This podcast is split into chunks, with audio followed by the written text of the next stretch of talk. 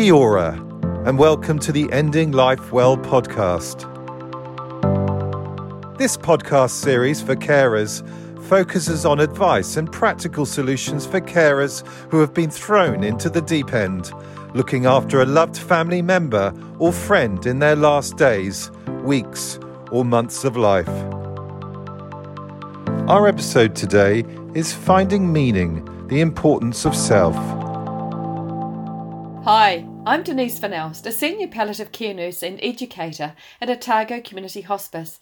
Today I'll be talking with Noeleen Christey, a spiritual care coordinator with a background of a bachelor's in theology. Hi, Noeleen. Hi, kia ora. Noeleen, thanks for joining us today.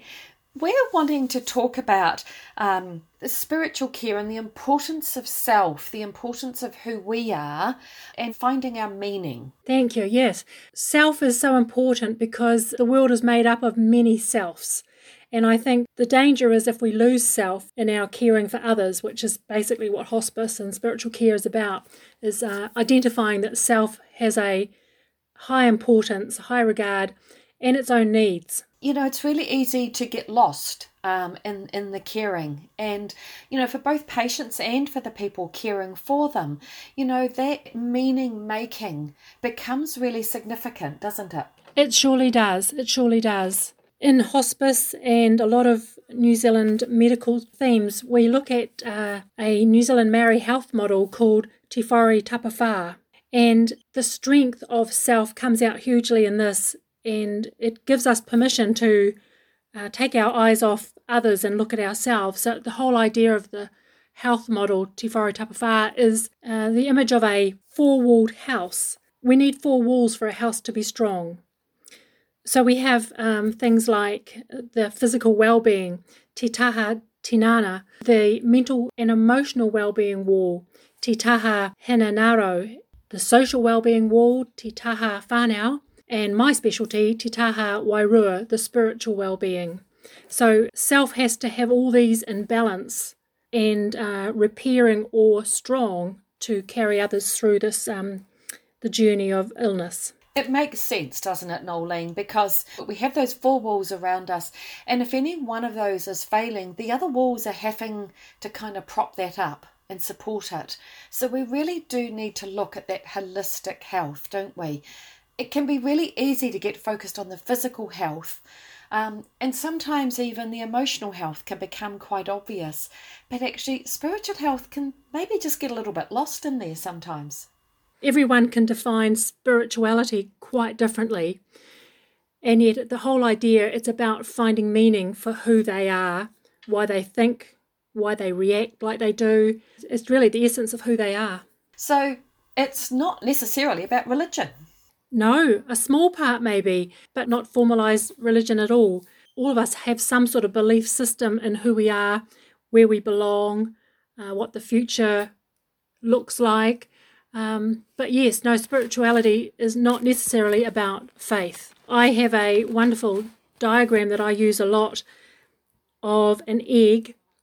And if you buried that egg up to the point where the point of an egg is sticking out of the ground, there's an awful lot of self that we don't show people. We only show them that little point. And if we think of self, the real us, how much of it do we share? And I guess, uh, depending what's happening around us, if we're feeling strong, we might share more. But if we're feeling vulnerable, as in the case of um, helping someone else through sickness or our own sickness, we might not reveal as much. Yeah, that makes a lot of sense. We certainly all keep certain parts of us really quite private and we'll share more if we're feeling safe and supported, the people around us.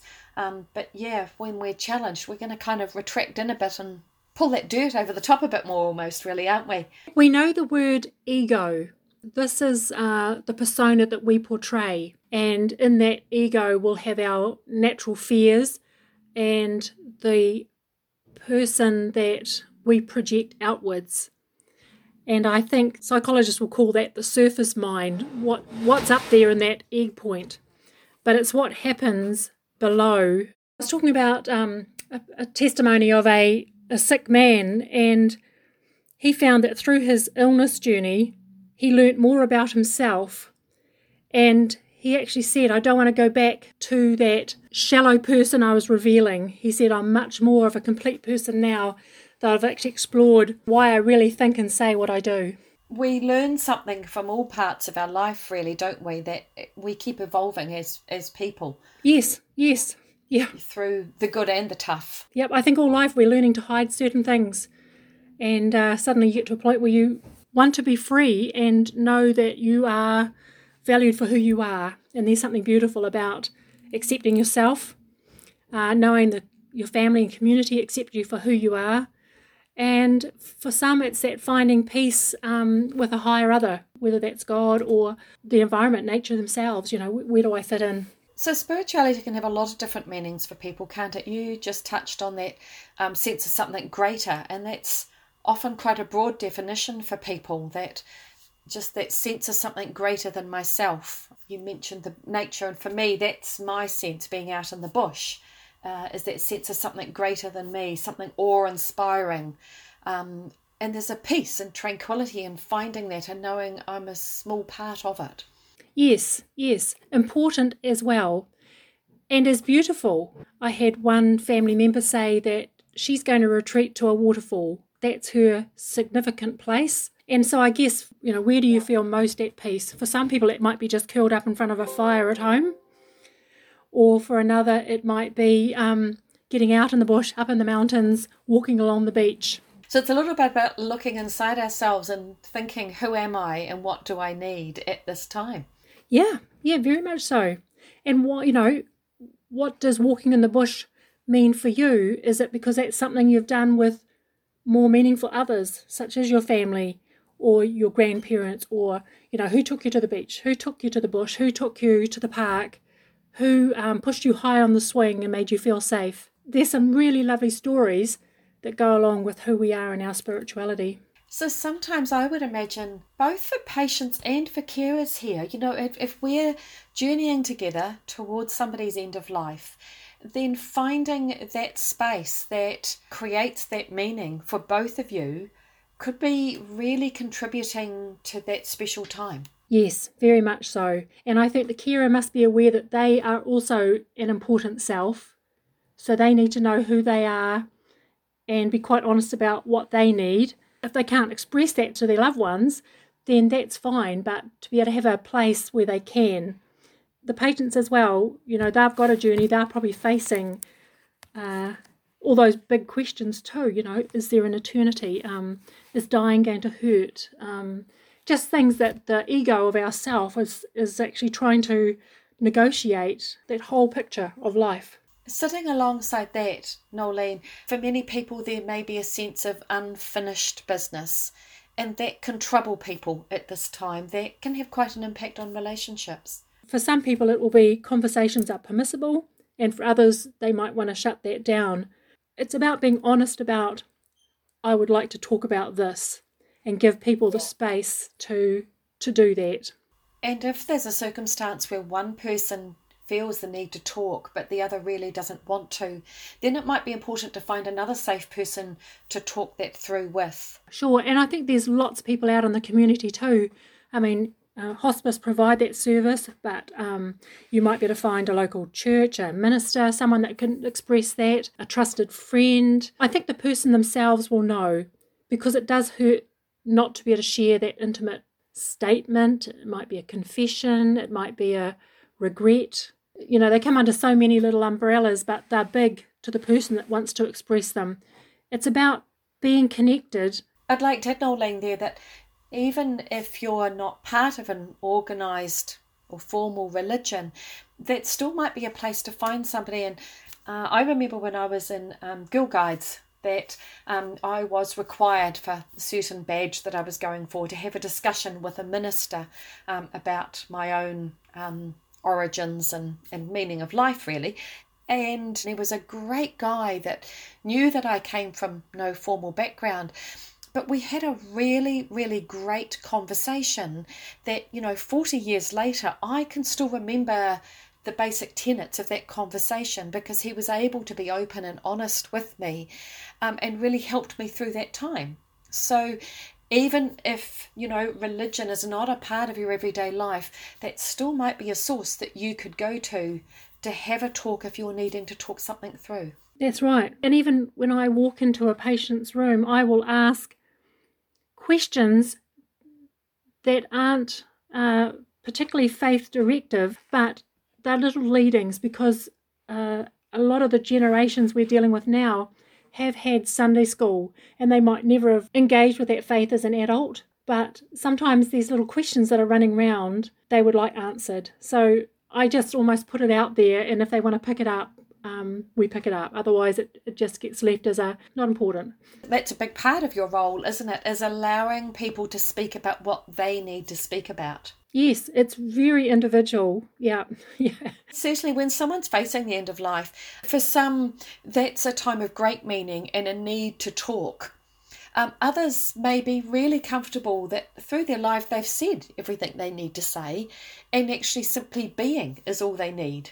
Being in your presence. I visited one patient and I started to talk to her, and she burst into tears. And I thought, what have I done wrong here? And when she composed herself, she said, Thank you. She said, My visits are really about my body, the obvious wall of, of pain. She said, But you're the first person that's asked about me and my story and my cares outside my body. And uh, we struck up a wonderful friendship after that, just knowing that I was hearing her and caring about what she was worried about. Being heard is so vital. Yep, we've all got a story. I certainly find myself encouraging people to write down their story for the next generations. I really encourage that. Patients were at peace when they died because they'd got down their story that they needed down. Even if they weren't physically there, their experiences were recorded. The questions or the decisions they had to make in life were validated. And they really were at peace because they weren't going to be forgotten just because they weren't going to be present anymore which is really quite a big part of this finding or making meaning, isn't it? Because you're making meaning of your life when you record down those key things. And it might be decisions you made that you're not proud of. It might be, you know, actions that you've taken that you are proud of. But it's all part of the whole. And, you know, we hope that others might learn from our lives.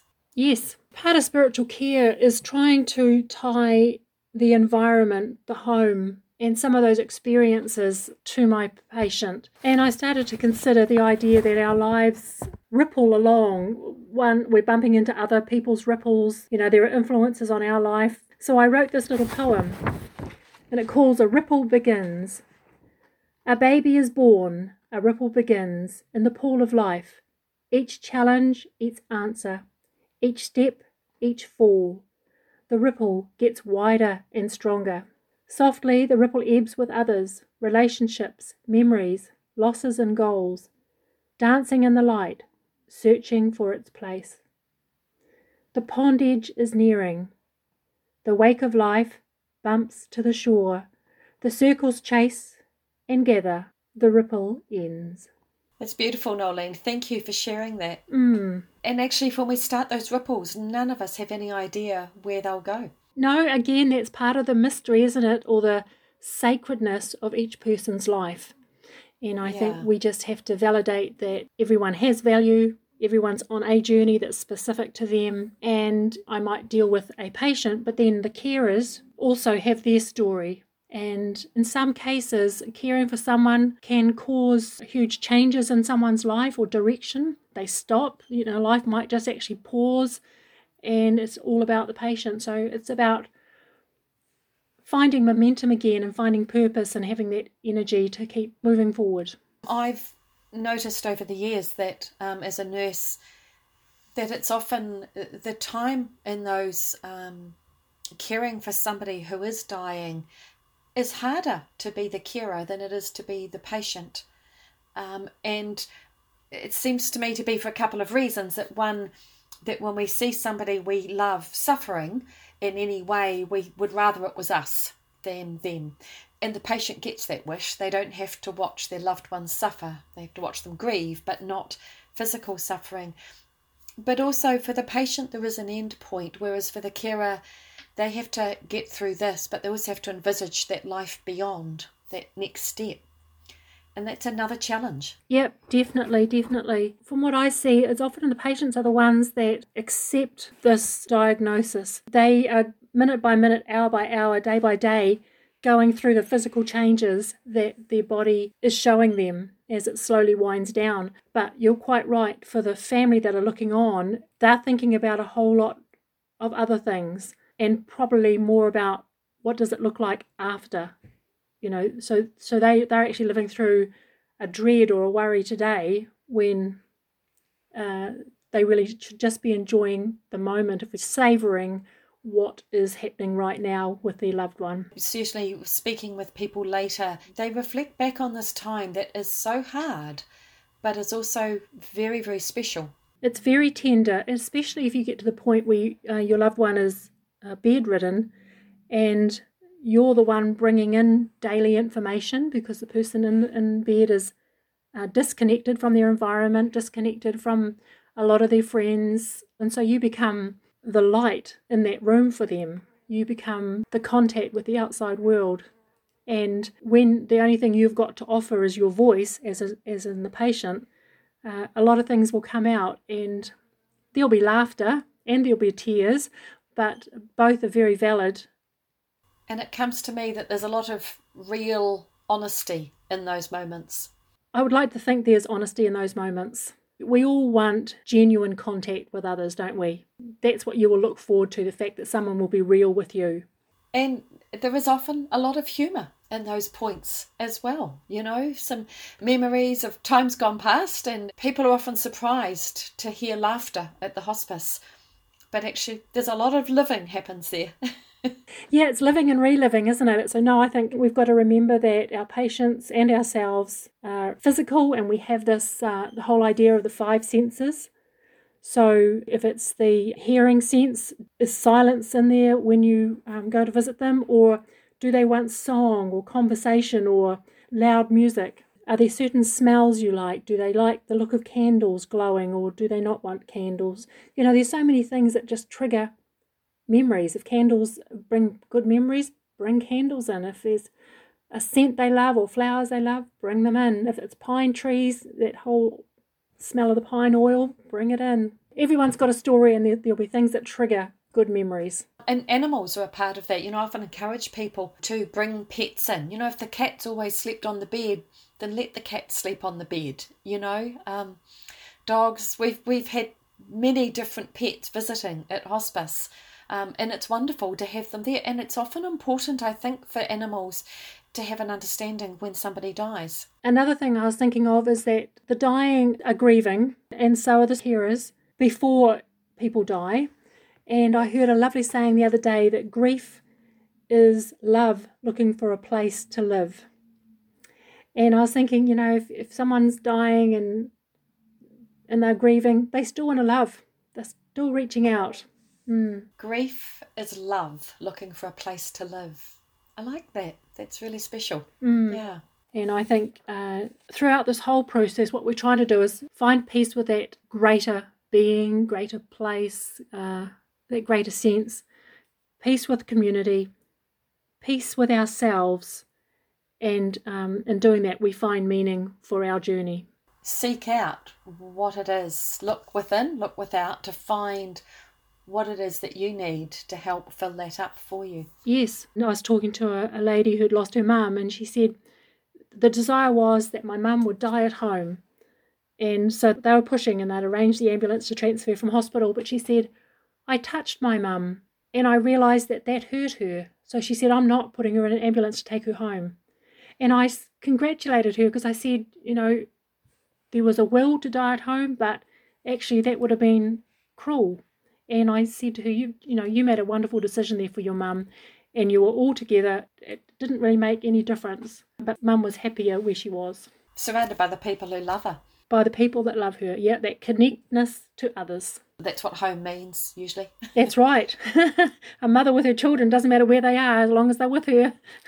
yeah, absolutely. From the carer's point of view, they don't know what dying feels like and they don't know what the dying person is really thinking unless those honest conversations come. And I would just really encourage them to open the door with a conversation saying, if there's anything you want to talk about, you know, just just tell me you'd like to talk. It really is a special time because it will never come back. And I think ultimately we want to let our loved ones move on to death with everything said and no regrets. It's just a really beautiful time of sharing and understanding and just caring for that other. Just to encourage them and know that we're here uh, for them. Whatever they want to talk about, we'll be here. That's lovely. Noeleen, thank you. Thank you very much for joining us today. And thank you, listeners, for joining us as well. This podcast series was brought to you by Otago Community Hospice with support from Hospice New Zealand. If you found this discussion helpful, check out our other episodes of Ending Life Well, a podcast series for carers. You can also find more resources for caring for a person who's dying on otagohospice.co.nz forward slash education.